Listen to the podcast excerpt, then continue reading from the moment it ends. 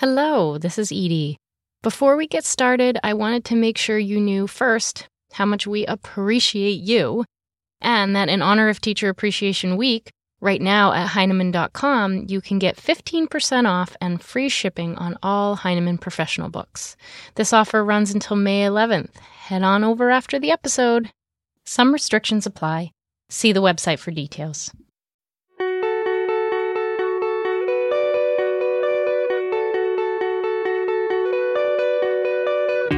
Schools can take steps to increase student racial diversity, but sometimes putting policies into practice is more complicated than it should be. Hi, I'm Brett from Heinemann, and today on the podcast, we're bringing you a special preview chapter from Robert Kim's new audiobook, Elevating Equity and Justice 10 U.S. Supreme Court Cases Every Teacher Should Know. Bob is a former civil rights attorney and is a leading expert in education law and policy. In this excerpt, Bob reads from the third chapter of his book, which details the case Parents Involved in Community Schools v. Seattle School District Number 1, a 2007 case that highlights how some conscious racial integration plans could actually be a violation of the 14th Amendment. It also draws attention to the growing racial segregation among schools in the U.S.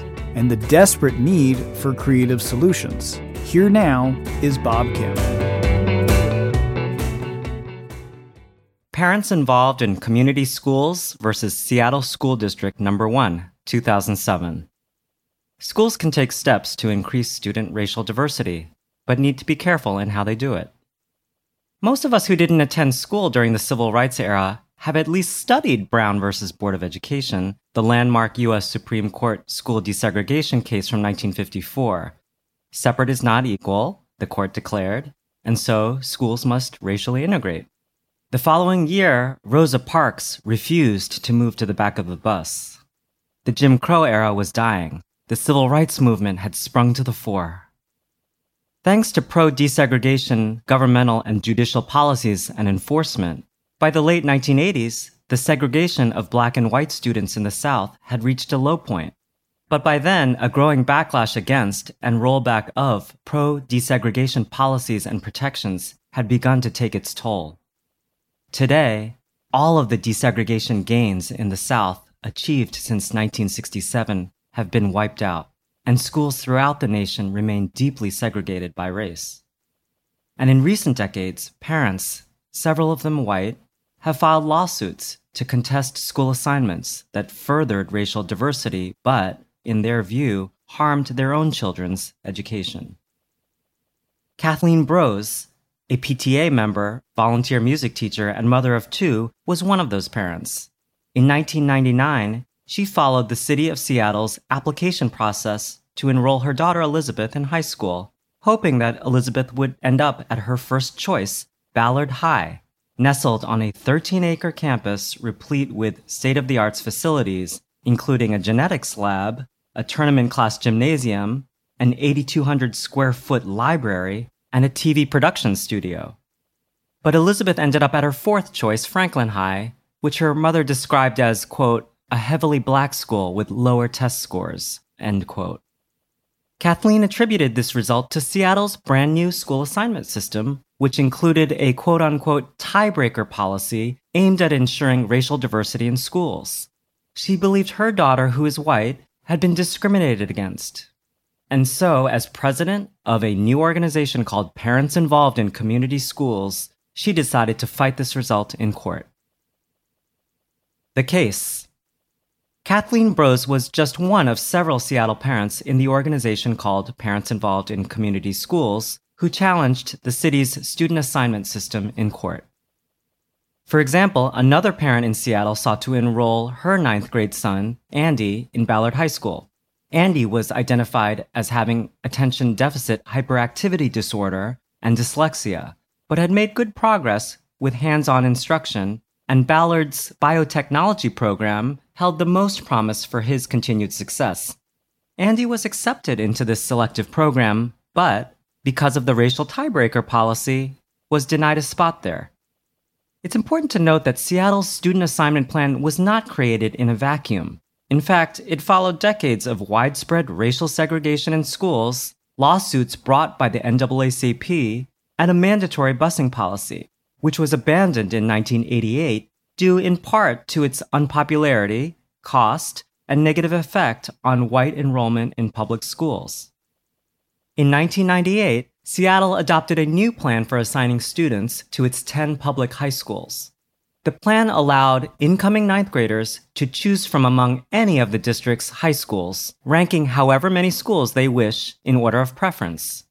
If too many students listed the same school as their first choice, the district employed a tiebreaker to admit students who had a sibling currently enrolled in the chosen school. But the next tiebreaker in Seattle's school assignment system depended upon the racial composition of the particular school and the race of the individual student.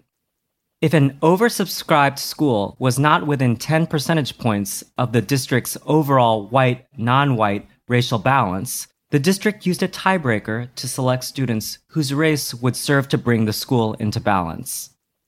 This was the system that did not assign Elizabeth and Andy to their first choice schools. Meanwhile, all the way across the country in Louisville, Kentucky, a similar situation was unfolding. Meredith, a parent in Jefferson County, sought to enroll her son Joshua in a kindergarten only a mile from his new home, but it had no available space. So, the district assigned Joshua to another elementary school in his assigned cluster Young Elementary School. That school was 10 miles from home, and so Meredith sought to transfer Joshua to another school in a different cluster, which happened to be much closer to home. But the transfer was denied because it would have had an adverse effect on the racial diversity of Young Elementary. As in Washington state, there was a long history involving race and schooling in Kentucky. The Louisville School District within Jefferson County had been operating under a school desegregation consent decree since 1975. This meant that the district had been determined to be unlawfully segregated and had been placed under court supervision to desegregate. In this respect, it was no different from hundreds of other school districts around the nation in the decades immediately following Brown versus Board of Education. Decades of court supervised actions including multiple revisions of the student assignment plan, ensued.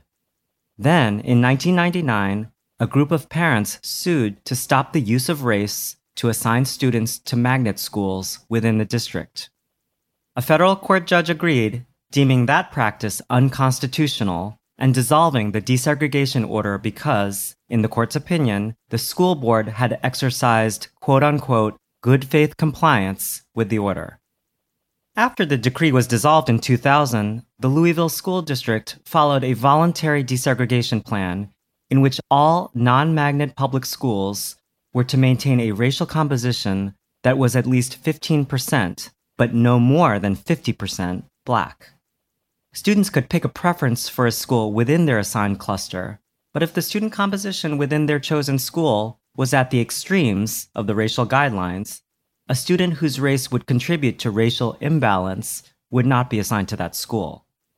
This was the system that denied Joshua his preferred choice of school. His mother sued on his behalf. The Kentucky case was eventually combined with the Seattle case to form what would become the parents involved case before the U.S. Supreme Court. On June 28, 2007, in a 5 to 4 vote, Chief Justice Roberts held that the two school districts' student assignment plans violated the Equal Protection Clause of the 14th Amendment of the U.S. Constitution, and that the racial classifications employed by the districts were not, quote, narrowly tailored to the goal of achieving racial diversity, end quote, but rather, quote, directed only to racial balance, pure and simple, an objective this court has repeatedly condemned as illegitimate, end quote. The decision. In striking down the Seattle and Jefferson County student assignment plans, the court appeared troubled by the fact that race figured so prominently in how students in these districts were assigned to particular schools. This, according to the court, was in contrast to prior affirmative action cases in the higher education context, in which an individual student's race was but one factor among many in the admissions process. The court didn't like the way in which the districts defined racial diversity in binary fashion. Viewing race exclusively as white, non white, or black other, which seemingly discounted the presence of Asian American, Native American, or Latinx students. The court also said that the student assignment plans required the district to work backward to achieve a racial balance that was mechanically tied to racial demographics within the district rather than work forward to produce a level of diversity needed to create some purported educational benefit. In the end, the court boiled down the district's integration efforts to a system of racial balancing, thus dooming them. If any principle emerges from this ruling, it is that the government must treat people as individuals, not simply as components of a racial identity or group. While it's hard to dispute that principle, I find it highly irritating as a civil rights lawyer to realize that the court used the same legal doctrine used in Brown versus Board of Education to mandate desegregation or equal protection in order to invalidate desegregation efforts in parents involved, without taking into account the extensive desegregation efforts the Seattle and Jefferson County districts made to comply with Brown in the first place. What are we left with after this case? First and foremost, public schools that are not under some existing desegregation order must consider how to diversify racially without thinking about race first, using race neutral alternatives. They have to show that such alternatives are unworkable before they can look into students' race specifically. But schools can also immediately pursue general policies that increase racial diversity as long as those policies don't involve looking at students' individual race. In fact, public schools became more racially integrated in the 30 years after Brown versus Board. In the next 30 years, however, after a series of U.S. Supreme Court rulings weakened court protection and oversight over desegregation, racial isolation in schools has increased.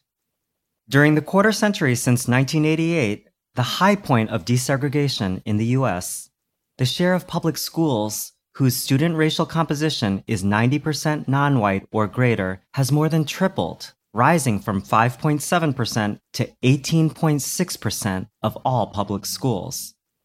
Fast forward 65 years. Today, nearly one out of five public schools in the United States is highly segregated. Fewer and fewer school districts are under court supervision to desegregate. Schools exist in neighborhoods and regions increasingly divided by race and class, with few mandates or incentives for schools to matriculate students from areas outside of established school attendance zones. Indeed, there has been for some time the sense that schools cannot take extraordinary steps to diversify, with the era of interdistrict busing long since passed and a more rigid quote unquote colorblind approach prevailing in education policy circles. Making history. After learning that the Supreme Court had ruled in her favor, Kathleen Brose said, quote, I was relieved that we won. I felt vindicated that the seven years of work paid off. I'm glad for the city of Seattle and for the school district. Let's move beyond race and pay attention to the school districts and fix them, end quote. While her daughter Elizabeth had already graduated from high school, her younger daughter would attend Ballard High School, the school at which she had fought to get Elizabeth placed. Brose maintains that she was against discrimination, not racial diversity.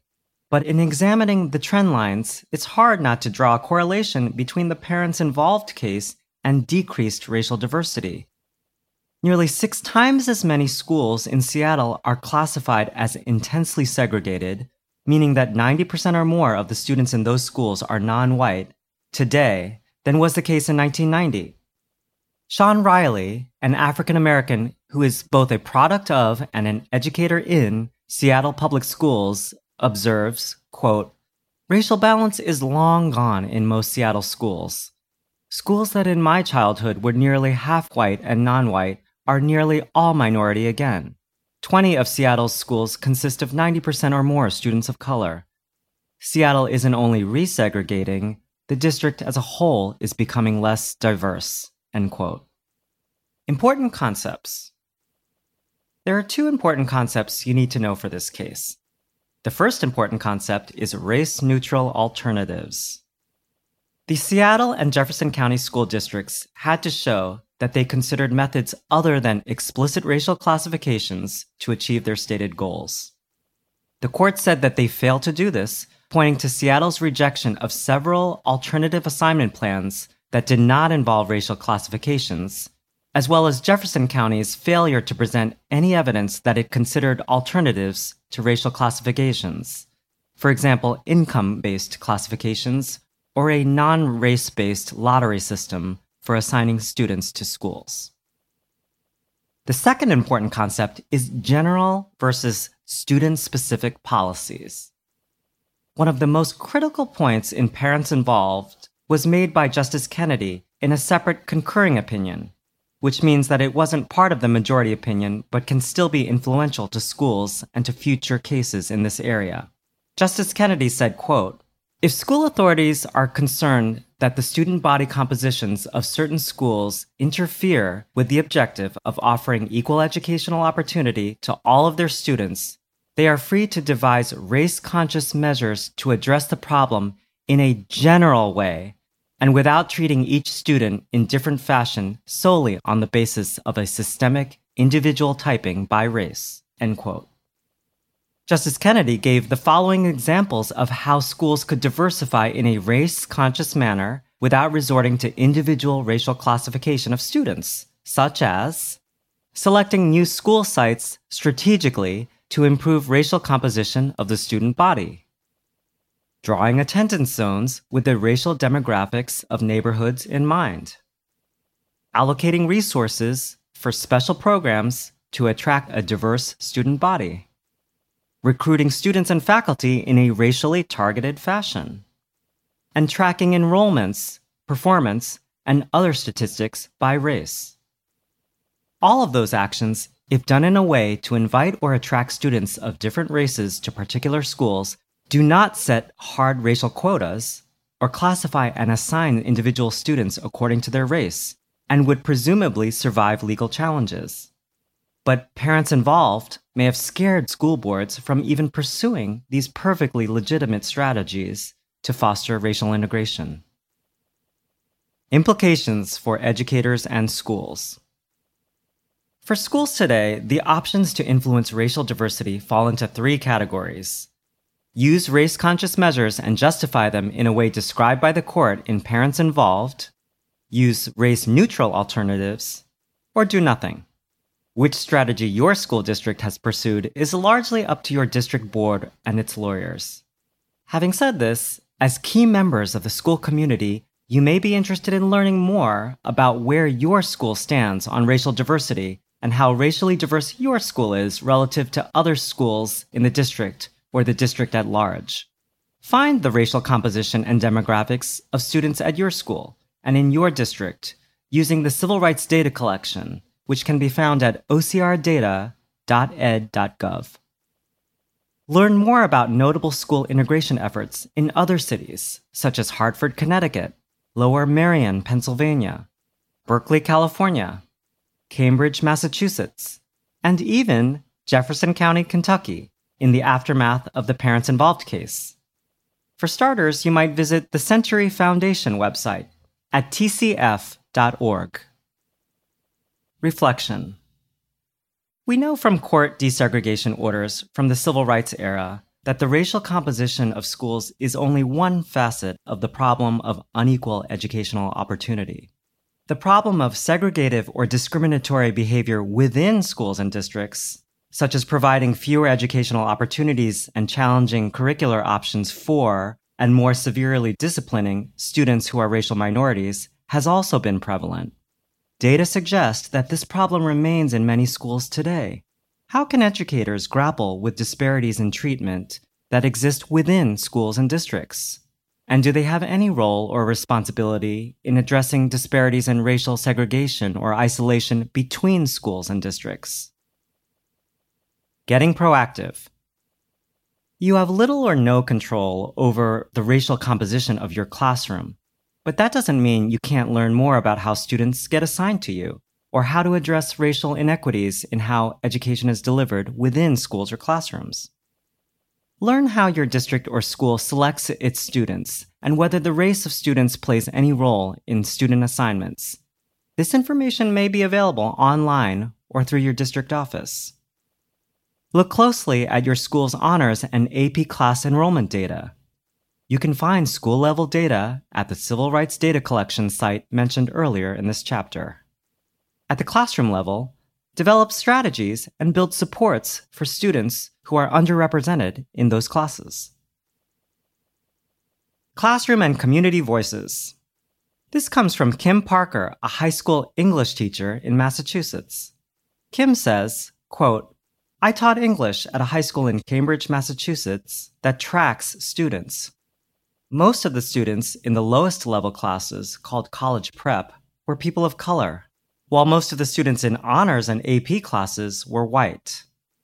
I decided to detrack my sophomore class because I didn't want to be complicit in a system that denies opportunities to young people of color. I piloted a year long class called Honors Prep. My goal was to move my college prep or CP students into the honors English track. I knew that if I could prepare them for success in advanced classes, their entire high school trajectory could change. We focused on developing reading skills, stamina, and fostering a love of literacy. These parallel skills were ones students could practice and master with their peers as they gained comfort asking questions, dispelling misunderstandings about what happens in honors classes, and developing any lagging academic skills.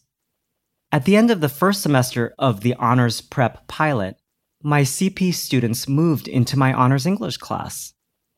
Drawing on the work from the previous semester, I was able to build and deepen the work students did spending more time on teaching complex texts, refining writing skills, and building students' self confidence and resilience.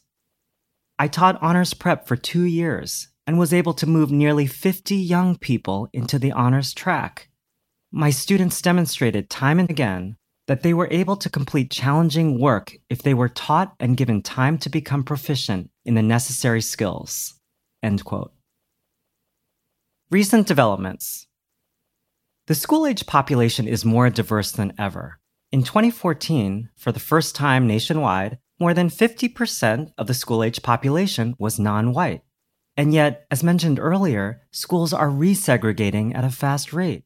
Today, for example, in the state of New York, nearly two out of three Black and Latinx students attend schools that are overwhelmingly 90% or above Black and Latinx and admission policies to specialized New York City high schools that exacerbate segregation are a current flashpoint in local politics there.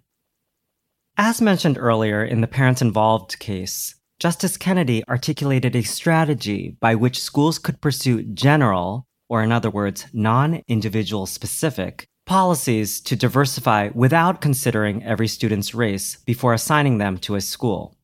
School districts have done just this and survived legal challenges.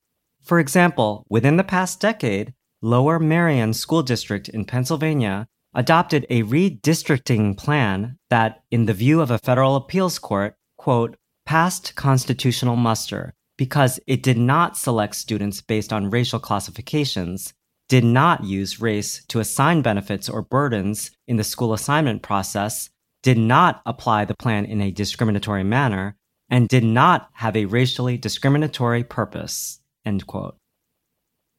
In 2018, the Trump administration rescinded a U.S. Department of Education policy on the voluntary use of race in student assignment. That Obama administration policy guidance, released in 2012, articulated the department's interpretation of the parents involved case in a way that suggested that school districts could pursue race conscious student assignment strategies as long as they pursued race neutral strategies first and or general not student specific diversity strategies the rescission of the obama era guidance signals the trump administration's narrower interpretation of parents involved and possibly its intent to investigate schools that take any measures to impact the racial composition of their schools, an ominous development for those wanting to achieve greater diversity in their schools. We hope you have enjoyed this audiobook sample today. The audiobook for Elevating Equity and Justice is available through most audiobook providers, and the book itself is available at Heinemann.com. You can learn more about both and hear a sample chapter from the audiobook at blog.heinemann.com.